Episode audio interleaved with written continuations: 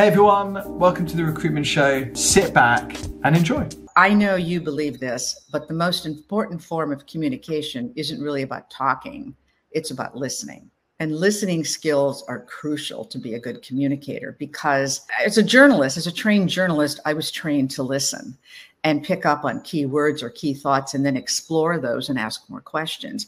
There are many great stories out there about people who were considered to be fabulous leaders, but they were not necessarily the ones who were the best orators or that sort of thing. But the reason people liked them so much is because they were great listeners. You'd walk away from a conversation and you'd say, Mr. Smith really is a wonderful human being. I like him so much and you'd say, Why do you like him? And it's not because of anything that they learned about Mr. Smith, but it's what he learned about them and how interested he was in what they had to say.